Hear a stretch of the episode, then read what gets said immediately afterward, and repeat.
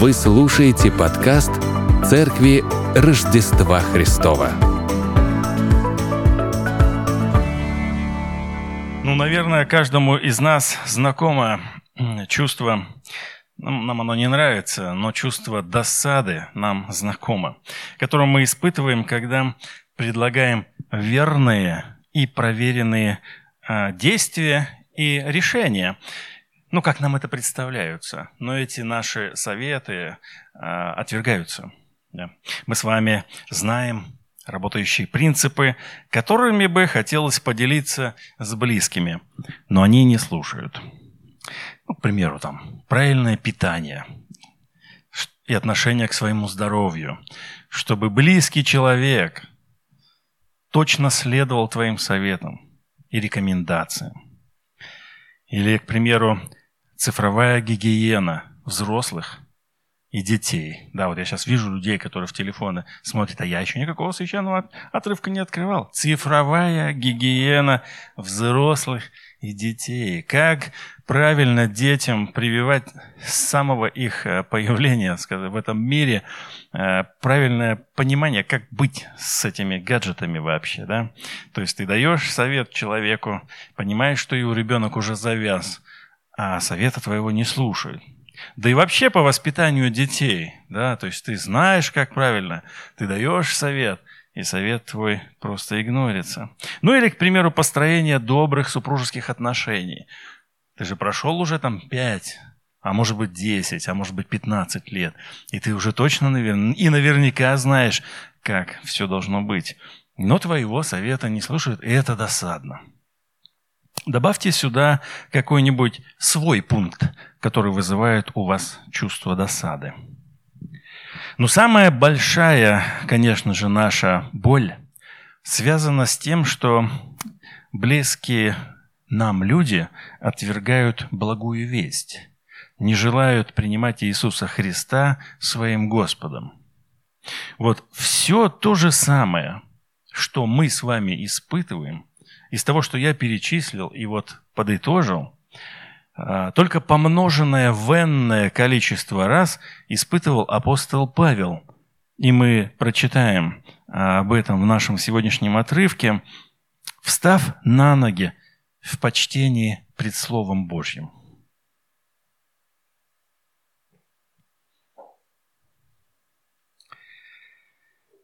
Братья, желание моего сердце и молитва к Богу об Израиле во спасение. Ибо свидетельствую им, что имеют ревность по Боге, но не по рассуждению. Ибо, не разумея праведности Божией и усиливаясь поставить собственную праведность, они не покорились праведности Божией. Потому что конец закона Христос к праведности всякого верующего. Моисей пишет о праведности от закона – исполнивший его человек жив будет им. А праведность от веры так говорит, «Не говори в сердце твоем, кто зайдет на небо, то есть Христа свести, или кто сойдет в бездну, то есть Христа из мертвых возвести». Но что говорит Писание? «Близко к тебе слово в устах твоих и в сердце твоем», то есть слово веры, которое мы проповедуем – Ибо если устами твоими будешь исповедовать Иисуса Господом и сердцем твоим веровать, что Бог воскресил его из мертвых, то спасешься. Потому что сердцем верует к праведности, а устами исповедует ко спасению. Ибо Писание говорит, «Всякий верующий в Него не постыдится». Здесь нет различия между иудеем и Элином, потому что один Господь у всех, богатый для всех призывающих Его, ибо всякий, кто призовет имя Господня, спасется. Помолимся. Благодарим Тебя, Господь, за Слово Твое, которое Ты оставил нам в назидание. Сегодня мы будем слушать его, читать, рассуждать для себя. Открой сердца наши, открой Духом Твоим Святым наше понимание живого Слова Твоего, Боже, чтобы оно преобразовало нас и помогало идти путем освящения, чтобы мы могли войти в Царство Твое, Боже, чтобы мы услышали его и применили в своей жизни сегодня и в последующие дни. Мы просим Тебя об этом, Отца, Сына и Духа Святого. Аминь. Присаживайтесь.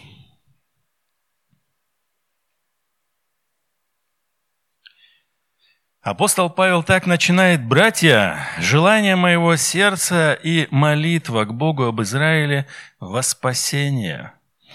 И мы сразу должны здесь отметить следующее, что вот это выражение, предложенное об Израиле, оно встречается в некоторых манускриптах уже поздних, уже за 1044 год, если посмотреть.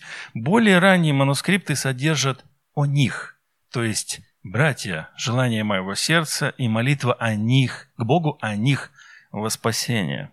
Поэтому большинство современных переводов так и переводят, не упоминая Израиль. Однако из контекста очевидно, что речь идет именно о нем. Потому, поэтому смысла это не меняет, просто добавляет точности.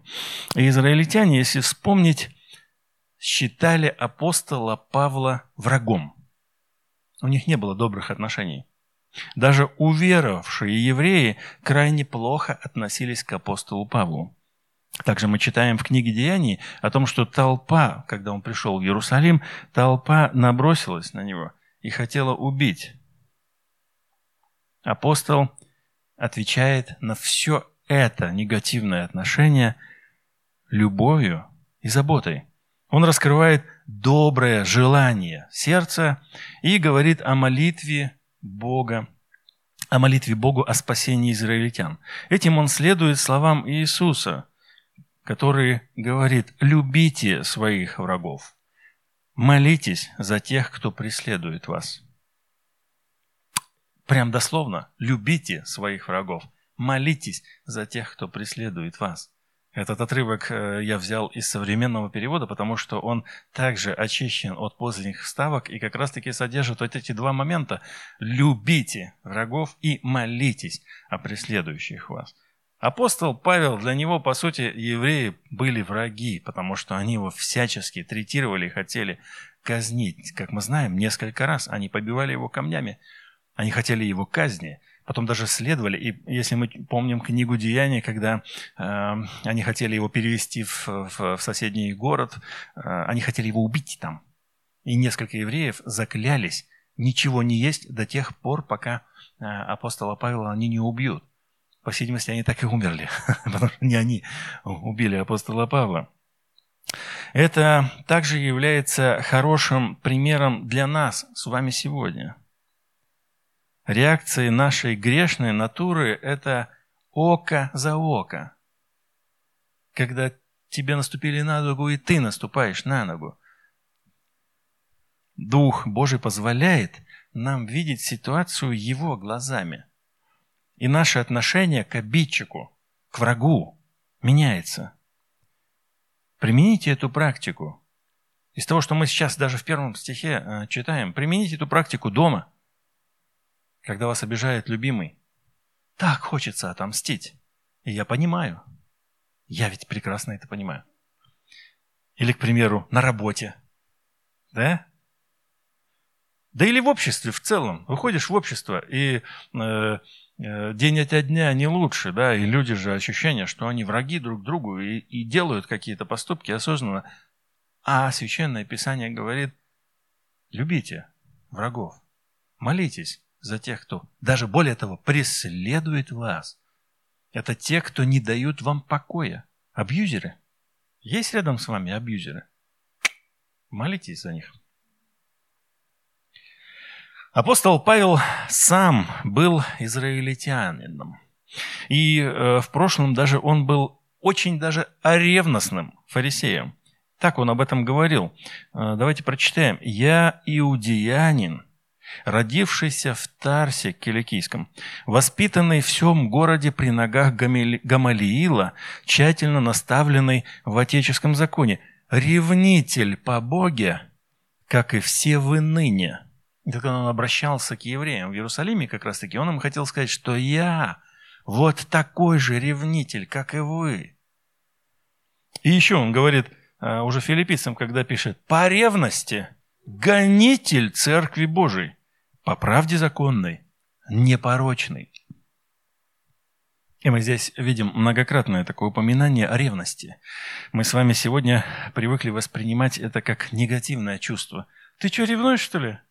Ты что? Ты что, ревнивый, что ли? И как будто это негатив такой, знаете, что ты, что ты?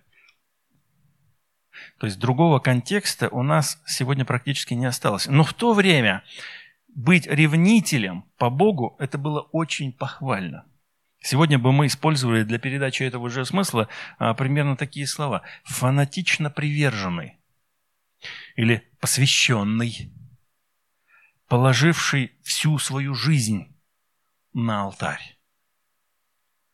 Слово э, ревность на греческом «зелос», а те, кто ревнует «зелотес». Отсюда название течения в Иудее «зелоты» – ревнители – они не щадили своей жизни ради того, чтобы свергнуть эллинистическое, то есть греческое влияние. Тем самым они надеялись ускорить приход Мессии. Они верили, что их действия побудят проснуться Божьему гневу. Поэтому они ревновали по Богу, убивая, устраивая революции, убир, у, у, убирая с пути всех тех, кто неправильный. И как мы знаем, что апостол Павел был точно таким же человеком. И здесь интересно, что один из двенадцати имел прозвище Зелот. Вот мы сейчас с вами читаем книгу Луки. Несколько дней назад мы читали э, об избрании учеников. И упоминание об этом. Когда же настал день, призвал учеников своих и избрал из них двенадцать, которых и наименовал апостолами. Симона, которого назвал Петром, и Андрея, брата его, Иакова и Иоанна, Филиппа и Варфоломея, Матфея и Фому, Якова Алфеева и Симона, прозываемого Зелотом. Иуду Яковлева Иуду Искариота, который потом сделался предателем. И вот, скорее всего, вот этот вот Симон, прозываемый Зелотом, он как раз-таки относился к этому движению революционеров, Зелотов. В общем, быть ревнителем, ну, естественно, ревнителем по Богу, это было почетно и правильно. Все кивали головами и соглашались, да, это хорошо. Но это как бы мы сегодня с вами кивали бы головой, если бы э, кто-то сказал, что э, молодой какой-нибудь человек говорил бы нам, что я хочу посвятить всю свою жизнь Господу, поэтому я отправляюсь учиться в семинарию богословскую, и я, ее закончу, и потом приеду в церковь, и мы такие все, да, молодец. А сына своего отправишь? Нет. Пусть он пойдет на такую профессию, которая хорошо будет зарабатывать. Программист, дорожник или еще кто-нибудь. Нет, ты молодец, ты иди учись, ты будешь Господу служить, ревнуй, там, посвяти. Ну, а мой ребенок пойдет там пойдет по другим дорогам. Вот примерно так это было тогда. То есть были люди, которые ревнители, они были готовы казнить всех, и другие говорили, да-да-да, действуйте, молодцы. Ну а сами, увы, просто радовались за своих соплеменников. Напомню, что, э, как я сказал чуть выше, что сам Павел был точно таким же ревнителем по Богу, и ревность это была замешана на крови. И мы давайте вспомним Стефана, убийство которого одобрял апостол Павел в самом начале книги Деяний. Возглавлял гонение апостол Павел. Убивали христиан. И он стоял и смотрел на это. Не как мы сейчас увидим кровь. Ай, ай, ай, кровь. Ой, что вы творите? Целыми семьями уничтожали последователей пути, влакли Э, их в тюрьмы, где те сгним, сгнивали заживо. Это была деятельность апостола Павла, когда он еще назывался Савлом. И вот он был ревнителем по Богу. Мне нравится, что, э, что в художественном фильме Павел, апостол и Христа, э, представляется то, как ему дальше приходилось с этим жить. Ему являлись как бы в видении эти люди, которых он казнил или преследовал. И, и, видно было, что, ну, согласно сюжету, что это очень тяготило его. И, в принципе, наверное, вы тоже себе можете представить, ну да, вы можете идти против церкви, ну да, вы можете кого-нибудь обозвать, ну или даже вы можете кого-нибудь ударить, если вы идете против церкви. А он ведь убивал. и ведь ни одного человека. Поэтому, а после э, Иисус выбрал его, говорит, ты станешь моим избранным сосудом, который, который узнает, сколько нужно реально пострадать за меня. Поэтому апостол Павел впоследствии тоже сильно страдал. Если вы не смотрели этот фильм, обязательно его посмотрите. И вот прошло время, уже долгие годы, когда апостол Павел пишет послание в Рим, и он сам теперь оценивает иначе ту ревность, в которой он пребывал и в которой пребывают его соплеменники. Он пишет, «Ибо свидетельствую им, что имеют ревность по Боге, но не по рассуждению». Бог является объектом их ревности. Они ревнуют по Богу. Они все делают, все, что они делают, они оправдывают этим. Ради Бога Павел гнал и терзал церковь. Ради Бога самого же Павла уже после того побивали камнями несколько раз, желая его убить. Ревность – это по Богу? Нет истинного знания, он говорит. Вот слово, переведенное здесь как рассуждение, несет в себе смысл точного, истинного знания. Они ревнуют, но они не знают.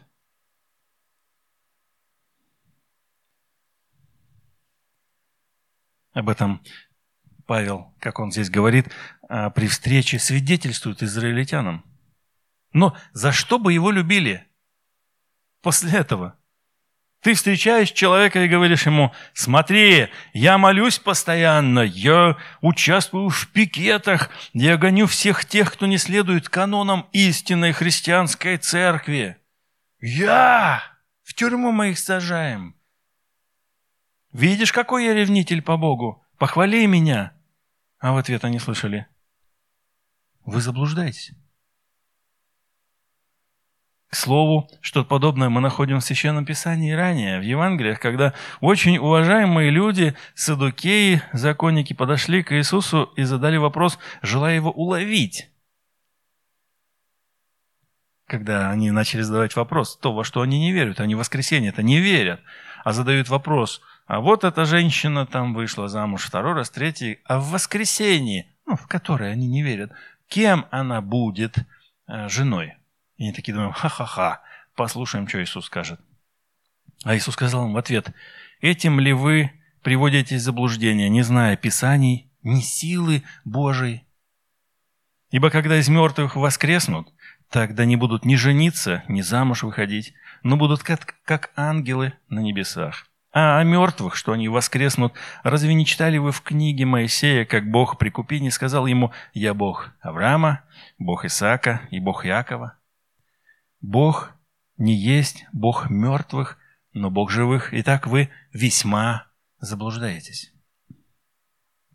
Наверное, этот конфуз Садукеев, который произошел в храме, можно было бы сравнить с каким-нибудь популярным ток-шоу, на котором бы Иисус э, в ответе какому-нибудь такому же умнику просто сказал ему, вы заблуждаетесь. Как? Все вокруг уважают их, слушают их учения, это выдающиеся люди. А Иисус так просто говорит, вы заблуждаетесь весьма. Апостол Павел говорит то же самое. Они ревнуют по Богу, но вообще заблуждаются. В чем же проблема Израиля? Далее мы читаем, «Ибо не разумея праведности Божией и усиливаясь поставить собственную праведность, они не покорились праведности Божией. Парадокс. Они ищут праведность Бога, но не знают ее. Они, по сути, не знают, что ищут. Они в совершенном заблуждении находятся. как ты пошел искать грибы, но ты не знаешь, как они выглядят. Смешно, да? И вот он говорит, так они же вообще без понятия. И здесь апостол Павел использует дважды такую грамматическую форму причастия, которая способна отразить постоянство и процесс того, чем занимаются эти евреи. Они не подчинились, и мы здесь добавляем, добровольно праведности Бога, не понимая этой праведности, раз. И искали постоянно установить свою собственную праведность. Вот их проблема – У них не было подчинения праведности Бога. И они занимались постоянным непониманием, и это процесс. То есть они просто жили в состоянии непонимания. И при этом в состоянии непонимания они постоянно пытались, вот как, знаете, как э, слово здесь используется, поставить на монумент, на постамент, монумент, памятник большой какой-то, да? И вот они, здесь принято такое выражение, хотели установить свою собственную праведность. Как они себе это представляли? Здесь абоненты Павла могли бы обидеться, как это обычно бывает. Нет, Павел, мы постоянно ищем праведности. Как бы да, постоянно ищем праведности. Ты не прав. Но апостол неумолим. И он не первый в том, чтобы обратить внимание на поиск своей праведности, как порог. Еще в Пятикнижии Израиль имел предупреждение этому. На самом деле для человека предупреждение о том, что ты можешь пойти не тем путем, ты можешь подумать о том, что твоя собственная праведность – это то, что нужно. Она была вообще с самого начала э, в Священном Писании отражена. Давайте прочитаем. «А «Когда будет изгонять их Господь Бог твой от лица твоего, не говори в сердце твоем, что за праведность мою привел меня Господь овладеть сею землею, и что за нечестие народов всех Господь изгоняет их от лица твоего. Очень понятно, да? Мы же красавчики, а они грешники. Поэтому у нас все хорошо, а их уничтожают. Не за праведность твою и не за правоту сердца твоего идешь ты наследовать землю их, но за нечестие народа всех Господь Бог твой изгоняет их от лица твоего, и дабы исполнить слово, которым клялся Господь отцам твоим, Аврааму, Исааку, Якову, ради обетования. Посему знай, и еще раз повторяет он, да, что не за праведность твою Господь Бог твой дает тебе овладеть всею землею, ибо ты народ жестоковыйный. Проблема установления своей праведности, понимание праведности, как ты это видишь, для человека большая проблема. И для нас, для людей Нового Завета то же самое. Мы очень часто можем с вами установить такие правила, которые отличаются от того, что от, даже от духа Священного Писания – мы можем отстаивать, что это правильно. О своей собственной праведности так пишет пророк Исаия. «Все мы сделались как нечистые, и вся праведность наша, как запачканная одежда, и все мы поблекли, как лист, и беззаконие наше, как ветер, уносят нас». Праведность – это белые одежды, это чистота, это святость, это оправдание – это когда были на тебе грязные одежды, с тебя их сняли и, облекли тебя в белоснежные одежды. Вот образ праведности. И здесь пророк пишет, праведность наша, как мы себе ее представляем, да грязнючая она. Все указывает на то, что прежние изыскания Израиля вообще ни на что не годны. Им надо было здесь ключевой момент, добровольно подчинить себя праведности Бога. И тогда может возникнуть вопрос, о чем это? О чем это речь? Ответ мы находим в следующем стихе. Иисус и есть ответ на любой вопрос, и этот в частности.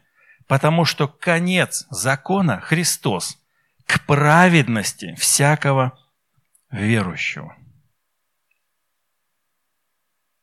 Об этом так Иисус э, выразился. «Не думайте, что я пришел нарушить закон или пророков. Не нарушить пришел я, но исполнить». Телос закона, именно так он звучит. Телос – это греческое слово «конец», но его можно понимать как конечная точка, то есть Христос – конец закона. А можно понимать также как цель закона, то есть Христос – цель закона из того, как Христос говорит о законе, он является его, наверное, и целью, но и больше даже завершением. Он завершился в Иисусе Христе, он исполнил его, и на сем роль закона завершилась. Однако что-то есть и в том, чтобы понимать, что целью закона был сам Христос, И потому что в Галатах мы читаем 3.24, закон был для нас детоводителем ко Христу. То есть здесь отражается идея, что он как бы цель. Закон был целью для Христа. И здесь важно обратить внимание на словосочетание «всякого верующего». В переводе мы с вами видим и используем прилагательное. Как если бы апостол использовал здесь греческий аналог слова же это «пистос», то есть «вера», «верный», «вера». Но на самом деле он использует здесь отглагольное ну, причастие, прилагательное, субстантивированное, неважно. В общем, это слово, которое он использует здесь, оно отражает действие. Верующий не в том смысле, что просто верующий, как прилагательное, но верующий в том смысле, что оно активно, действующий. Чувствуете разницу? Верующий не как прилагательное, но верующий как действующий, как причастие. Верующий. Кроме всего, он здесь использует единственное число. Не верующих, всяких верующих. Чтобы это, а он здесь использует всякому верующему. Хоть мы видим в переводе здесь так, всякого верующего, это непонятно, но я вам точно говорю. Единственное число – всякому, к оправданию всякому верующему. Да? Все вместе мы церковь, сообщество – но спасительные отношения обретаются нами за счет нашей персональной, личной веры. Говоря о том, что Христос является целью закона, Павел указывает направление, в котором должны были развиваться поиски израильтян. Они должны были идти к Иисусу в поисках праведности. Но они его не распознали. И далее он э, приводит два примера праведности. Праведности от закона, которая противоречит праведности от веры. Вот что он пишет. Моисей пишет о праведности от закона, что исполнивший его человек жив будет им – и Павел практически дословно здесь цитирует книгу Левита. Вообще, на самом деле, в этом отрывке он много а, цитат приводит из Ветхого Завета в переводе на греческий, септуагенты. И в данном случае он приводит а, пример из книги Левита. «Соблюдайте постановления мои и законы мои, которые, исполняя, человек будет жив. Я Господь». Упор в отрывке здесь на делании, на исполнении. И как полагают исследователи, жизнь подразумевается здесь, на этой земле, то есть не вечная. И в контрасте такому виду праведности от закона апостол как бы персонифицирует праведность от веры и дает ей слово. Апостол Павел же он мастер образов, мастер дать слово каким-то э, ну, тем, кто обычно не говорит, да, а в данном случае он дает слово праведности и говорит, э, а праведность от веры так говорит, не говори в сердце твоем, кто взойдет на небо, то есть Христа свести, или кто сойдет в бездну, то есть Христа из мертвых возвести. Вообще этот отрывок еще интересен тем, что это есть пример интерпретации, то есть метод истолкования Ветхого Завета апостолом Павлом. Он берет отрывок из Старозакония и истолковывает его здесь. Давайте откроем этот отрывок и прочитаем, и поймем, как апостол Павел его трактует.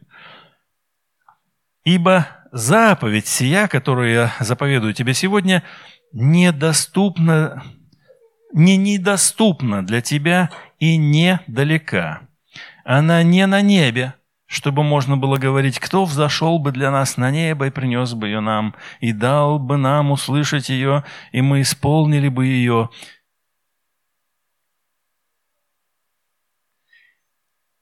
И не за морем она, чтобы можно было говорить, кто сходил бы для нас за море и принес бы ее нам, и дал бы нам услышать ее, и мы исполнили бы ее. Очень похоже, да? Как же нам верить-то? Это же так невозможно.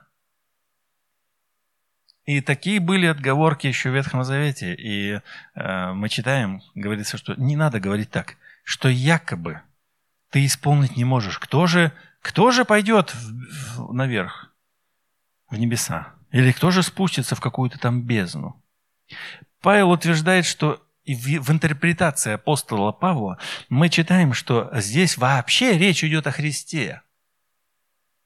И вот мастера интерпретации, обратите внимание просто на это. Как? Открываешь Ветхий Завет, читаешь его и говоришь, так это о Христе. Вы видите здесь отрывок о Христе? Вот я, честно признаться, нет. А апостол Павел утверждает, что да. Он утверждает, что речь здесь идет о Христе, и актуальность для нас сегодня, он при, применяет это к нам, и как бы говорит, что уже Христос пришел. То есть сейчас не нужно тебе точно так же придумывать и рассказывать, а кто же оттуда придет? Пришел. Христос пришел. Или, к примеру, а кто же спустится в бездну? Ну, невозможно. Помните, вот мне кажется, в сказках это есть такое, да? Ты отправляешь кого-то куда-то, не зная куда, и он уходит, и никогда больше не вернется. Вот это как раз из этой оперы. Кто же придет сверху? Никто же не придет, правда? Ха-ха, мы свободны, мы же ничего делать не будем. А кто пойдет в бездну, в пучину, в какую-то непонятную, в тьму? Ты пойдешь? Ты не пойдешь. Ты тоже, никто же не пойдет, да? Давайте подождем, пока кто-нибудь сходит. А, никто не хочет? Ха-ха, как хорошо, никто не хочет. А он говорит, подождите, оттуда Христос уже пришел. То есть Христа э, свести, чтобы он пришел. А из бездны? И хотели из бездны кого-нибудь? Христос из мертвых возвести.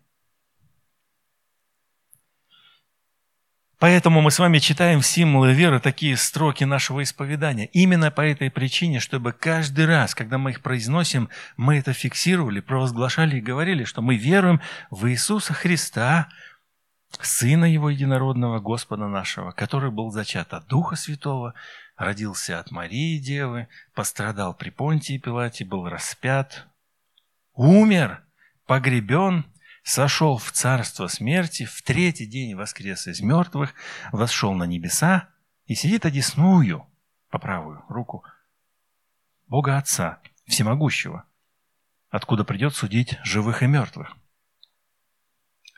И далее апостол Павел снова дает слово праведности от веры. Он, ну что, говорит Писание, близко к тебе слово в устах твоих и в сердце твоем, то есть слово веры, которое мы проповедуем.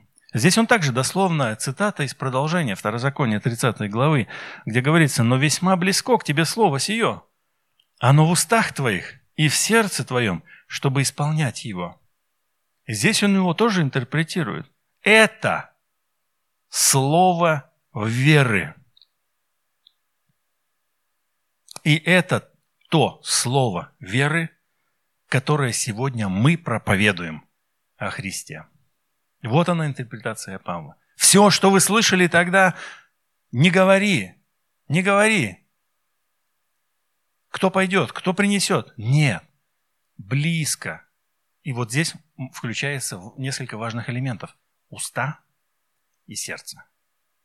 Он говорит, что слово, оно в устах и в сердце. И далее он раскрывает суть этого слова веры. Что такое слово веры? И он его раскрывает, мы уже с вами привыкли да, к таким вещам, как условное предложение. Да? Так вот, здесь условное предложение, если то, и оно отмечает вероятность тезиса. Да? То есть вероятность. И вероятность это зависит от личных действий. От того, сделаем мы или не сделаем. Давайте прочитаем. «Ибо, если устами твоими будешь исповедовать Иисуса Господом и сердцем твоим веровать, что Бог воскресил его из мертвых, то спасешься». То есть спасешься, если. Вот оно условие. Ты спасешься, если. Здесь два протазис, то есть два условия, которые необходимо выполнить. Первое – исповедовать устами своими Иисуса Господом. И второе – веровать в сердце своем, что Бог воскресил его из мертвых. И интересно, что здесь так ярко выражена, опять же, личная вовлеченность. Тут дважды написано «твоими устами», «твоим в твоем сердце. Не чужими устами, не чужой верой, не, в каком-то еще сердце. Именно по этой причине мы с вами не можем согласиться с тезисом представительной веры. И не крестим мы с вами детей в уповании на веру их родителей или еще кого-то. Должна быть персональная вера и персональное исповедание. Потому что если ты будешь исповедовать твоими устами, поэтому очень важно, чтобы человек своими устами это делал.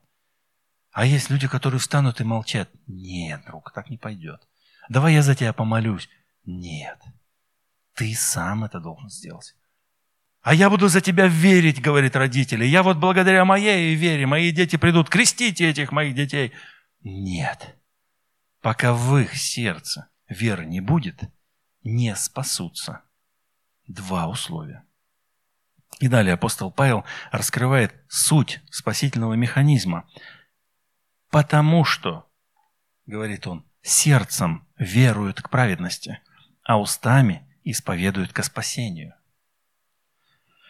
Комментируя этот отрывок послания, блаженный Августин пишет, я прочитаю, «Бесчисленные и многообразные ритуалы, которыми была пронизана жизнь иудеев, были отменены, чтобы милости Божией мы пришли к спасению простотой исповедания веры». Вот то, что делали израильтяне, это было целое нагромождение, заповедь на заповедь. Тут немного, там немного – и получилось огромадное, как Иисус говорит, что вы же столько нагородили, но сами даже этого не делаете. И людей обязываете, чтобы они тащили все это на себе. И самое плохое, то, что от простоты исповедания с этими двумя тысячами лет церковь, многие, ну церковь как сообщество в целом, обросла тоже многими условностями. Поэтому ты, если встретишь кого-то, то тебе могут объяснить, что ты не войдешь в Царство Небесное, пока не сделаешь много чего. А здесь, Иисус, а здесь мы читаем устами исповедовать и сердцем веровать. И блаженный Августин, один из отцов церкви, пишет, все, все нагромождение было уничтожено, выброшено Иисусом для того, чтобы сказать, ребята, все просто. Уста и сердце. И добавляет в другом месте, это исполняется во время крещения. Чтобы креститься, нужна только вера и ее исповедание. И далее еще апостол говорит, сердцем веруют к праведности, а устами исповедуют к спасению. Это символ, который вы удержите в мысли и станете повторять. Или удержите в мысли и станете повторять.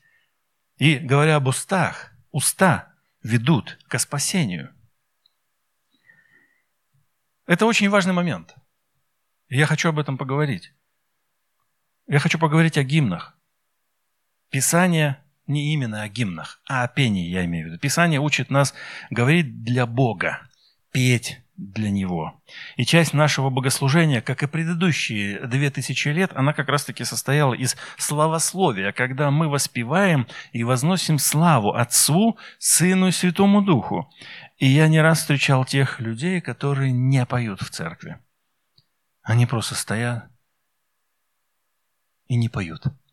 И когда ты им задаешь вопрос, почему ты не поешь? Он говорит, а я не пою. Интересно, да? Божий народ во все времена Ветхого Завета и Нового Завета хорошо понимал силу слова. Когда их принуждали поклониться словом идолам, они отказывались и принимали мученическую смерть. Петь хвалу Господу – это не просто приятно нашему сердцу. Это спасительное занятие. Но каково? Ты не просто получаешь удовольствие, испытываешь Божье переживание здесь, в сердце, но еще спасаешься этим.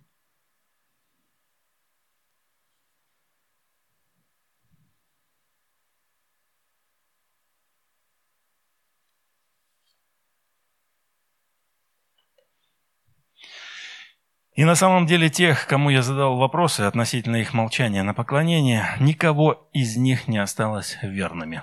Их нет в церкви. Они все споткнулись и предали Христа. Так что бойтесь не петь во время поклонения. Пойте как можно громче. Символ веры. Он является средоточием нашего исповедания. В нем мы выражаем наше спасительное свидетельство. Выучите его наизусть и произносите в начале молитвы каждый день. Пусть он вот здесь у вас будет запечатлен, потому что там все эти истины, о которых мы говорим. И мы сегодня говорили об Иисусе, который и спустился, то есть родился от Девы Марии, и совершил свое дело искупления, и был э, воскрешен, то есть поднялся из мертвых, и отправился, и, и скоро придет. Сидит одесной Бога Отца Всемогущего, и Он скоро придет.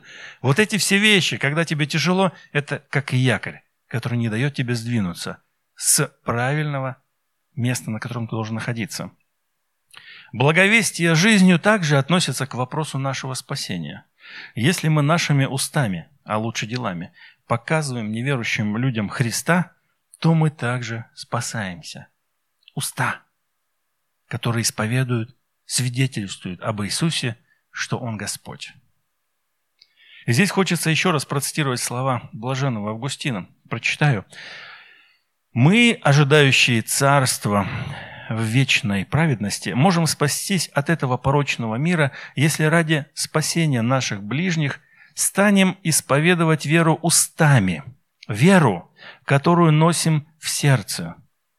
Если благочестиво и бдительно мы станем смотреть, чтобы вера эта в нас не пострадала никак от обмана еретиков.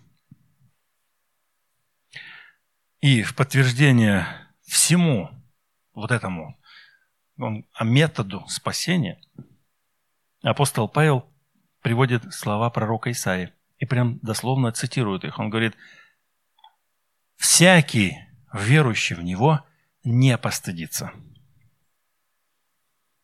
Более подробно о краеугольном камне, об этой цитате э, мы с вами слышали в предыдущей проповеди, есть Исаия, 28 глава.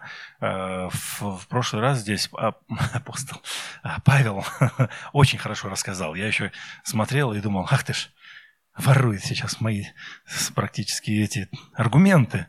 Ну, хорошо, он молодец, все четко сказал. Если вы не слушали ее, то прослушайте ее в записи. Посмотрите, это очень хорошо сказано как раз-таки об этом отрывке, где говорится, что э, камень краеугольный, который отвергли строители, он сделался главой угла. И здесь он просто еще повторяет этот конец. Всякий верующий в него не постыдится.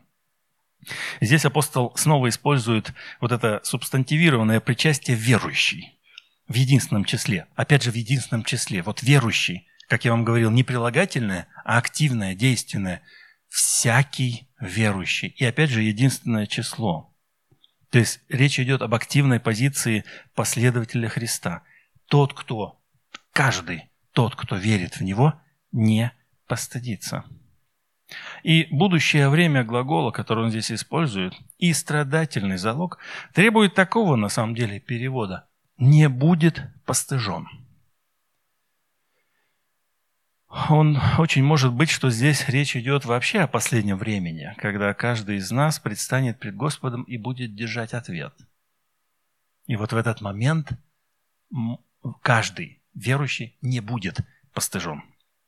В этом контексте я снова хочу процитировать, э, и уже обращался, помните, в одной из проповедей предыдущих к просительной Ектении из древней литургии одной, когда говорилось о том, что безболезненны, да, то есть э, как больно, э, апостол Павел говорил, как мне больно, и тут в этом контексте я вспомнил литургию, где они просили, чтобы без боли, да, когда даруй нам, Господи, кончину без боли. И вот это, опять же, давайте я вас верну сюда, это древнее, полторы тысячи лет этой молитве просительной, да, а, которая звучит на литургии верных, а, и не только, кстати, в целом на литургии. И вот как она звучит. А, христианской, то есть мы просим Тебя, христианской кончины жизни нашей безболезненной, непостыдной, мирной, и доброго ответа пред Христом на страшном суде.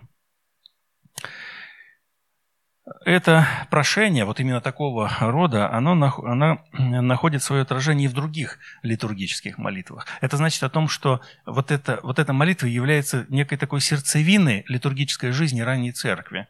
То есть они именно так смотрели на все, именно так просили у Господа. Каждая, каждую свою вот эту воскресную молитву. Они говорили, Господи, даруй нам. Мы можем молиться и сохрани нас в святости. Да, а можем молиться так, что сохрани нас в святости, но в том смысле сохрани нас в святости до конца жизни нашей, да, чтобы мы как раз-таки имели вот эту вот кончину христианскую, не постыдную, и имели способность встать перед тобою и нести ответ достойный.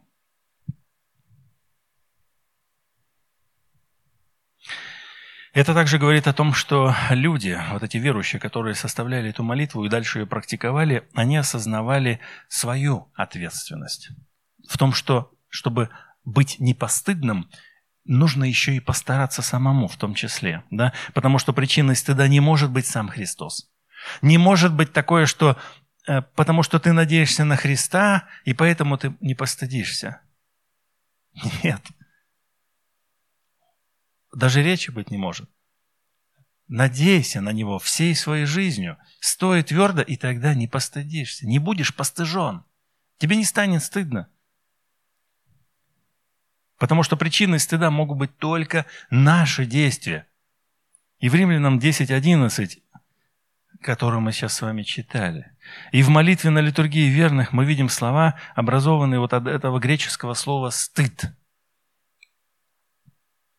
То есть оно используется как чувство стыда, смущения, унижения. И по этому поводу Иисус рассказал притчу однажды о брачном пире. Помните, эта история какая? А, когда все пришли, и один человек слишком хорошо думал о себе. Вот. И на брачный пир он такой пришел и смотрит, что вот эти места это для знатных, для всех, ну, самых лучших. И кто? Это же я, самый лучший. Конечно же, я. Именно так мы на себя смотрим. Да? Мы же лучше всех. Поэтому кто еще займет туда? А, опять же, очень важный момент. Когда мы смотрим, что мы лучше всех, это значит, что мы принижаем всех остальных. И вот, значит, я лучше всех и пошел. И на самом деле это история обычная из жизни людей. Приходит человек и понимает, что он тут самый вообще самый. Идет и садится вперед, и садится, и вот такой, а, хорошо. Да, и вот есть риск, когда ты поставишь себя выше остальных гостей, то можешь оказаться в стыде. Ты займешь первое место, как ты себя видишь, но придет более почтенный, по мнению распорядителя пира, и тебе придется подвинуться. И вот это, а, что говорит Иисус. «И звавший тебя и его, подойдя, не сказал бы тебе, уступи ему место, и тогда со стыдом должен будешь занять последнее место. Здесь как раз-таки речь идет о нашем действии. Как мы сами себя позиционируем, как мы себя ставим, как мы живем. Поэтому верующий, живущий для Христа не будет постыжен. И, конечно же, э, дальше очень важный момент, особенно сегодня, когда происходят эти тяжелые события в Израиле, и когда звучит эта постоянная молитва и требу, требование прям. Молитесь за Израиль. И даже где-то звучит вот это, знаете, опять же, гордое. Вот ничего не изменилось. Как в те времена Израиль считал себя выше всех остальных народов, считал себя особенным преособенным. Сегодня мы слышим то же самое. По сути, э, теперь все считают, что все должны молиться, благословлять, отправлять деньги в Израиль. А то, что он сейчас творит, это не важно. Кто же за этим следит? Это другое, как, как говорится, да?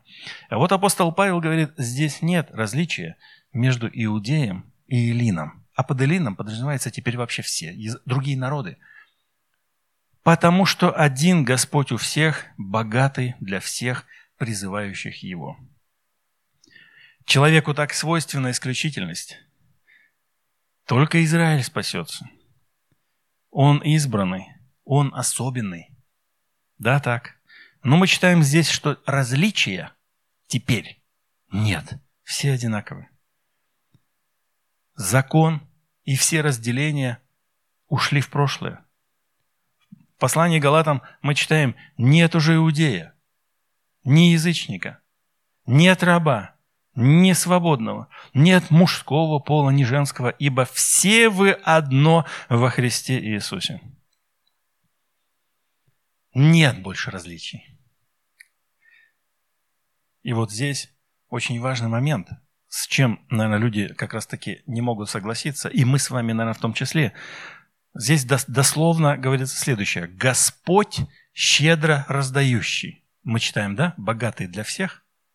А если дословно перевести, то это «Господь щедро раздающий». И здесь впору снова вспомнить рассказанную Иисусом притчу, помните, о работниках и виноградаре, когда те, кто были заняты раньше, а это Израиль, ну или вы, которые, может быть, 30 лет в церкви покаялись назад. Да? И вот они нанялись, и потом приходят какие-то за час до завершения рабочего дня приходит какой-то человек еще. И Господь ему платит столько же. Ну или давайте вспомним этого э, преступника, который, с одной стороны, сказал, Господи, помяни меня. И вот он такой, знаете, ну прям ведь в самый последний вагон запрыгнул, да? Ну кому бы не хотелось. То есть жил, жил там разбойник, и, и здесь на кресте Христа исповедовал как раз-таки устами, и оп, в Царство Небесное. Так вот, эта история, аж как говорит, когда стали расплачиваться со всеми, да, и пришли эти, те, кто раньше работали, и смотрят. А почему-то э, распорядитель это сказал, сначала расплачивайтесь с теми, кто позже пришел. И они такие получили по динарию.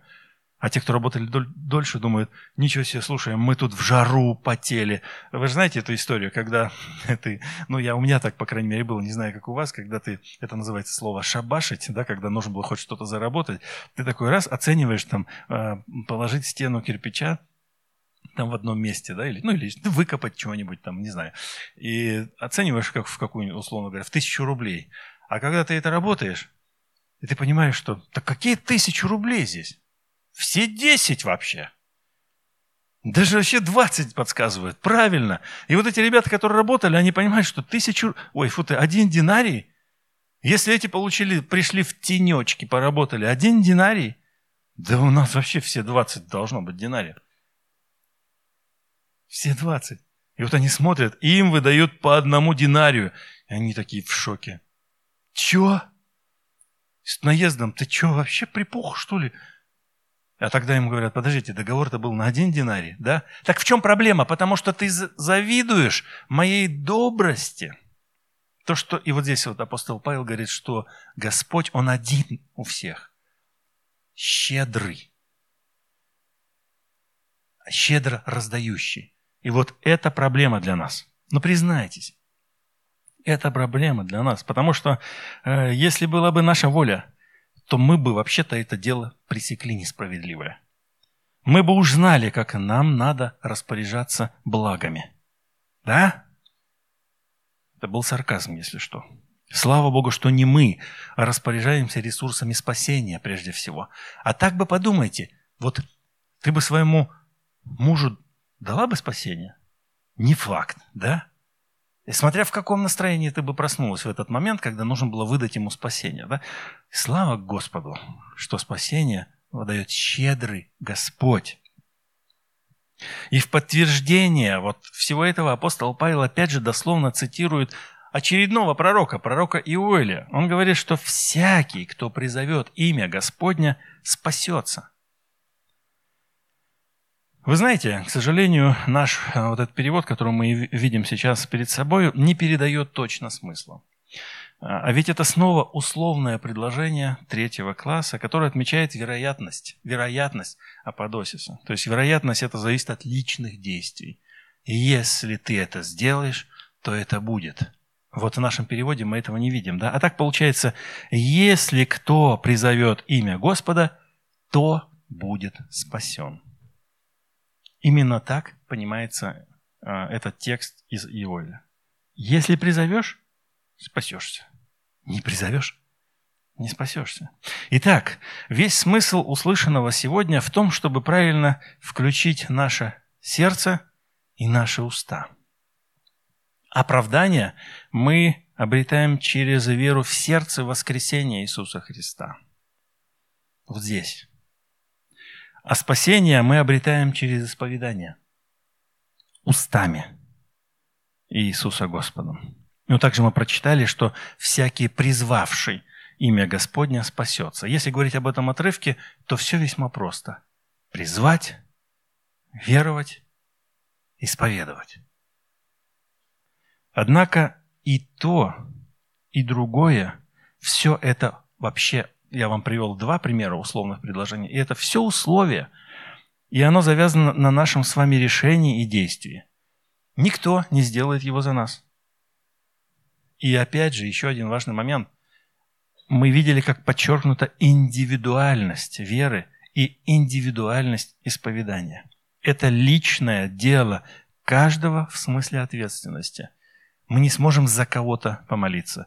Мы не сможем за кого-то поверить. За детей, за ближних. Нет. И все это я вам сказал, чтобы те, кто уже знаком со Христом, не оставляли веры и исповедания. Веры и исповедания. Чтобы вы были активны. И активен, в частности, особенно в исповедании. Вот сейчас мы с вами будем петь песню. И вот это и есть исповедание ваше. Протестируйте себя. А те, кто еще далек от Бога, чтобы вы знали, что путь к спасению, он очень прост. Открыть сердце для Бога и исповедовать Его Спасителем. Помолимся.